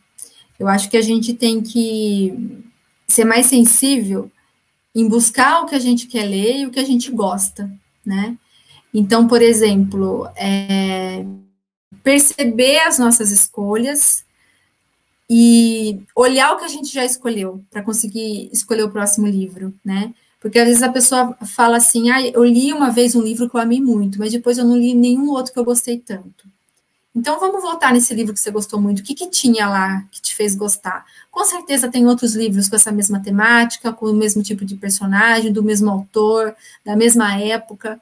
Então, assim, você se encontrar enquanto leitor é primordial. Eu acho que é o primeiro passo, assim, para você é, depois encarar, como a gente fala, né, os grandes clássicos, vai lá ler o Guerra e Paz, vai lá ler Os Miseráveis, né, Gê, que a gente leu juntas, né? Os Miseráveis. Então, eu acho que primeiro tem que ter esse encontro, sabe, com esse eu leitor, assim. Porque eu acho que a partir desse ponto que você pode começar a ter um olhar, assim, mais crítico, né? É, mais atencioso para a literatura, porque são tantos livros no mundo, se a gente for parar para pensar, que se a gente for ler só o que as pessoas indicam, ou só o que aparece na frente, a gente acaba não aproveitando o tempo que a gente tem, né? Então, eu acho que se formar enquanto leitor é uma atividade que ajuda na nossa autonomia enquanto pessoas para o mundo. Sabe, nesse sentido de é, eu vou fazer as minhas escolhas, eu quero ler isso, então eu gosto disso, e partindo disso, se você tiver interesse, você pode montar alguma coisa na internet relacionada disso que você gosta muito. Por quê? Porque se você, por exemplo, falar assim, ah, eu vou fazer um blog sobre livros para ganhar livros das editoras não vai dar certo. Né? Porque o objetivo está sendo ganhar livros. Mas agora, se você fazer um blog só sobre livros de terror japoneses, vai dar certo. Né? Então, assim, o motivo que, que te coloca na frente do computador precisa ser um motivo, assim, muito especial, muito intenso mesmo para você, porque senão ficam projetos inacabados né? Eu acho que isso pode ser um frustrante, um pouco frustrante. E tudo bem também se acabar algum projeto, né? Mas acho que dar continuidade às coisas sempre é um bom caminho, né? Interessante que de tudo que eu que eu já fiz assim na internet, no, por exemplo, canal no YouTube, né? Eu gostei muito de fazer, foi muito legal. Não dei continuidade, mas o Livre Café é uma coisa que eu não me vejo não fazendo sabe? É muito louco isso, assim. Eu nunca imaginei que ele ia durar todo o tempo, mas em nenhum momento me passou. Ah, vai chegar uma hora que o livro café não, não vai ter mais. Sabe? É um apego que eu tenho, assim, muito. não sei se um dia vai parar de, de chegar gente lá, mas eu vou estar tá lá escrevendo no livro café. Ai, eu entendo perfeitamente o que você quer dizer. Entendo mesmo. Ó, a Ana tá falando que adorou a live. Ana, obrigada. É, minha Dinda Célia, estava extremamente feliz por ter participado desse bate-papo. Gratidão, fiquei muito curiosa. É, depois, depois, né, para quem chegou depois, a Fran, vou pedir para que a Fran repita os livros que ela indicou no início para quem quer começar a ler Virginia, né? Tá. É, então, assim, você quer tá. repetir agora? Não, pode falar. Não, é, agora. É, então, assim, leia os contos da Virginia Woolf. Ah, mas não gosto muito de conta, não. Então, vai lá para A Viagem, que é o primeiro romance que a Virginia Woolf escreveu, que ele tem um estilo mais clássico de estrutura de romance, né? É, depois, Orlando. Foi essa a dica que eu dei? Acho que é, né? Aí, se você quiser encarar o fluxo de consciência, aí, amiga, se joga no farol, vai para Mrs. Dollar e é só felicidade. Felicidade e lágrimas, né? Porque emociona demais os livros dela. Ah, Fran, sabe o que eu lembrei? De filme. Você tem algum filme? Eu lembro que no início você falou das horas, Exato. mas teria algum outro baseado, inspirado na vida ou então na obra de Virginia? Tem uma versão Mrs. Dolly mais antiga, mas eu não cheguei a assistir. E tem o filme Orlando, que é muito incrível. É um filme, acho que de 99. É com aquela atriz maravilhosa. Como que é o nome dela? Ah, é a mesma que fez Precisamos Falar sobre o Kevin. Como que é o nome dela? Eu não sei. A gente pesquisa depois, a, a, a gente compartilha nas redes. Ela, ela é uma atriz incrível. E ela fez, tem a versão do filme Orlando. É lindo, é maravilhoso. Eu acho incrível aquele filme. É muito bom. Você está pesquisando aí? Tá sem áudio. Bem, não sei se a pronúncia é essa, mas é Tilda Whitson. Ah, ah é, Tilda Wilson, acho que é isso. isso. É, ela é incrível, ela só faz filmes maravilhosos, assim. E ela faz a Orlando, né? Ai, Assistam esse filme, muito bom. Ah, eu vi um filme semana passada, posso indicar? Tá na Netflix. É o um filme sobre uma artista. Eu acho que é um filme muito bonito, assim, porque ele vai muito na pureza, assim, de, de da arte. Agora não lembro o nome também, deixa eu pesquisar. É, chama Maldi. Maldi é uma artista é, canadense e conta a vida dela, né? A história da vida dela. É um filme muito bonito, assim, muito, muito lindo. Assisti na Netflix semana passada. É, o Belo colocou aqui, ó. Maldi, é esse mesmo. Lindo filme, muito bonito. Indico. Agora, de literatura, é, tem alguns. A minha mãe escreveu, arrasou, filha, boa noite. Boa noite, mãe. é, tem um de. Tem uns filmes de, que falam de literatura que eu vi no Netflix também, que eu acho muito legal. Não linka exatamente a Virginia Woolf, mas é aquele A Sociedade da Torta de Casca de Batatas, é esse o nome? É. A Sociedade Literária. Da... É, a Sociedade Literária e a Torta de Casca de Batata. Esse filme é um filme que fala sobre livros, né? É bonitinho. É bem legal. É. Ó, a gente, tem uma pergunta, a gente tem uma pergunta interessante aqui da Ilmara. Ela falou: a, a vida de Virginia, apesar de memorável em termos de produção, foi uma vida de sofrimentos e conflitos, como a de toda mulher. Apesar das diferenças temporais, o que você vê na obra dela como universal? Eu acho que é, é, é justamente essa esse desejo pela emancipação enquanto mulher, né, que é uma luta que ainda se faz presente hoje, e também a, a questão de lidar com, com, com o sofrimento, com os problemas psicológicos, né, a Virginia Woolf, ela chegou a ser internada no hospício, porque naquela época não, não se tratava depressão, né, não se entendia a depressão, e ela tinha é, é, sérios problemas nesse sentido, e as pessoas ainda têm esses problemas, e hoje em dia a forma como que se lida com esses problemas foi amenizada, né? Então, realmente ela teve essa vida de sofrimentos e conflitos, e a questão também da guerra, né? A Virginia Woolf perdeu parentes na guerra, é, pessoas da família dela morreram de maneiras inesperadas, a mãe dela, o pai dela, e isso ajudou, né, nessa construção dessa figura da Virginia Woolf tão tenebrosa, né, que as pessoas têm tanto medo, porque o elemento da morte está sempre sombreando as obras dela, né? Então, a todo momento você tem ali a, a presença da morte repentina, a morte é, é, como um, um, elemento crucial, ou a morte como um delírio. De alguma forma, ela está sempre falando, né? Da vida, da beleza da vida dos cotidianos e fazendo esse paralelo com a brevidade da vida, né? Que a morte que, que, que leva de repente. E se a gente parar para pensar, a vida universal é isso, né? Se lidar com o viver e morrer. Então, acho que por isso que ela acaba se tornando universal também. Minha gente, não dá vontade de pegar agora o livro de Virginia e começar a ler. Missão cumprida. Missão cumprida, é verdade. Mas Ó, sabe que outra... eu falo que eu sou a louca da Virginia Woolf e as pessoas não acreditam. Eu falo, gente, é verdade. Eu falei, gente, você quer falar de Virginia Woolf? Tem certeza? Eu vou falar. É, com toda certeza. Agora... Tem um comentário aqui do Soleide, que é minha mãe. Francine, você fala de forma apaixonada, me lembra muito alguém. Gosto de quem é apaixonado pelo que faz. Continue feliz, lendo e escrevendo. Um beijo e boa sorte. Ai, que linda, obrigada. Obrigada. Ela disse que vai procurar os contos e Alfarol, que ficou muito interessada. Uh, a Bruna e a Jéssica. Jéssica Brandão, minha amiga, você tá aqui, amor? Elas estão falando o nome da atriz que a gente esqueceu, que realmente é Tilda. Ah, Tilda Como que pronuncia isso? Também não sei. Não sei.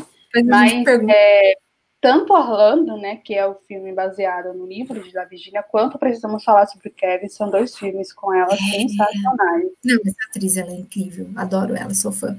Mas deixa eu comentar uma coisa também sobre Virginia Woolf. Eu tenho essa minha relação com a Virginia Woolf, é, que é uma relação assim muito íntima, sabe? Eu falo da Virginia Woolf na questão de trabalho, enquanto né, uma pessoa que, que estudou um pouquinho de literatura e tal, mas a minha relação com a Virginia Woolf é uma relação extremamente pessoal. É, das vezes que eu pensei em fazer mestrado, é, óbvio que eu quero alguma coisa relacionada à literatura, eu pensei em fazer sobre Virginia Woolf. Mas aí eu já ouvi relatos de amigas minhas que fizeram mestrado e doutorado é, com base nas escritoras preferidas delas, e elas terminaram o doutorado odiando as escritoras, ou então cansadas da escritora. Então, eu tenho muito medo de perder essa minha paixão pela Virginia Woolf se um dia eu for estudar e fazer um mestrado da Virginia Woolf. Porque a minha relação com ela, é, por exemplo, eu tenho ciúmes da Virginia Woolf. Eu tenho ciúmes. Então, assim, por exemplo, se eu vejo que alguém está publicando coisa da Virginia Woolf, eu sinto ciúmes. É sério, sabe? Já falei isso na terapia, mas eu sinto. Então, é, é, é uma coisa meio maluca mesmo. Não sei se é saudável. Acho que já passou da, dessa linha de ser saudável, mas eu tenho ciúmes da Virginia Woolf. Não tenho ciúmes do Belo, mas eu tenho da Virginia Woolf. Vixe, mas Belo, ele, ele sabe lidar bem com isso, né? ele lida bem. Eu adorei saber que você tem ciúme da Virginia. Achei tenho. ótimo. Nossa, cara, eu tenho ciúmes. Tenho. Não sei. Tipo, ela é minha. Ela é minha, sai. Você tem uma tatuagem, né, Fran? Eu, eu viajei. Você tem uma tatuagem? Tem? Tenho. Uma tatuagem? Tenho. Acho que não dá para ver. Ai, caramba, peraí. Ah, é, tá ao contrário, né? Dá pra ver? Não, dá pra ver direitinho. É o ah. rosto dela e o, a assinatura dela. Né? Uhum. Ficou muito massa, ficou show essa, essa é, tatuagem. Bonitinho, né? tá aqui cravado no meu braço. Ai, meu Deus. E aí, gente? Toda hora de quem tá chegando ao fim. Nossa, ah, como é que fala, né? Meu Deus. Jéssica está aqui dizendo, está presente, maravilha o bate-papo de vocês. O Belo falou, moral zero, prazer. ele entende. ele entende, ele entende. É, mas é isso. Vamos chegando ao fim, infelizmente. Fran, amei conversar com você. Muito obrigada. Ah, eu também. Nossa, Muita saudade. Muita saudade dos nossos papos. E mais pra frente vamos fazer de novo, porque é sempre, Ai, é sempre tempo, é sempre tempo de falar de Virgínia, de leitura, de literatura. Sempre. É, pode ser um tema que a gente vai continuando e vai. Tá, tá, tá, tá. Eu adoro, eu adoro esse, esse bate-papo despretensioso, sabe? Gosto uhum. muito. E obrigado, porque fazia tempo que eu não falava da Virginia Woolf, fazia tempo que eu não falava de livros assim, olhando para a câmera aqui. É muito gostoso, é um prazer enorme, mesmo, mesmo, mesmo. Eu fico muito feliz, eu fico muito feliz. Ai, que saudade. A última vez que eu vi a Jennifer foi na, na Flip. Foi, verdade, em 2017, 2017 não foi? 2017, 18, foi. né? Então, um prazer, um prazer enorme, adorei. A hora passou assim, ó, voando. voando. Isso é sinal que a verdade. gente, né, tá longe, mas tá perto. Isso é legal. Exatamente. Gente, quem não é. Aquela, aquele processo. Quem não é inscrito, se inscreva no canal, tá? De, deixe seu like né, no vídeo que você está vendo. E essa live vai ficar gravada, então conhece alguém que gosta de literatura, se conhece alguém que está com saudade do trabalho de Fran na internet, compartilha esse link, certo? Olha eu aqui. E, óbvio, os links para você acompanhar a Fran na internet, da Livre Café, da revista digital Livre Café, o Instagram, Facebook, o Twitter da Fran estão todos na caixa de informações, então vão lá que, para mim, Livre Café hoje é referência principal de literatura e de livros na internet. Ai, então, que linda! Tem Obrigada. muito conteúdo bacana lá, você está procurando alguma coisa para ler, ficou curioso, curioso para saber mais de Virginia Woolf, Livre Café é o seu canal. Não uhum. precisa ter ciúme, aqui do lado de cá, certo? Você é referência número um. Eu tenho ciúmes, não sei lidar, gente, céu. Ai, não, mas assim, eu tenho ciúmes, mas eu guardo para mim. Tipo, eu tô falando aqui porque eu tô muito à vontade com você, é. né? Mas assim, a gente tem que assumir as nossas fraquezas, né? Eu acho importante. A minha fraqueza é essa. Adorei. Gente, boa noite. Agora, ai, agora que me dei conta, né? Vai ficar gravado esse vídeo para sempre, as pessoas sabendo que tem filme da Virginia Woolf. Ai. Detalhes, mas aí só quem for guerreiro assistir a live Assistiu até o fim. então, gente, boa noite. Quem puder, continue ficando em casa, se cuidem, cuidem dos seus, certo? Leiam livros. Leiam, qualquer leiam, livro.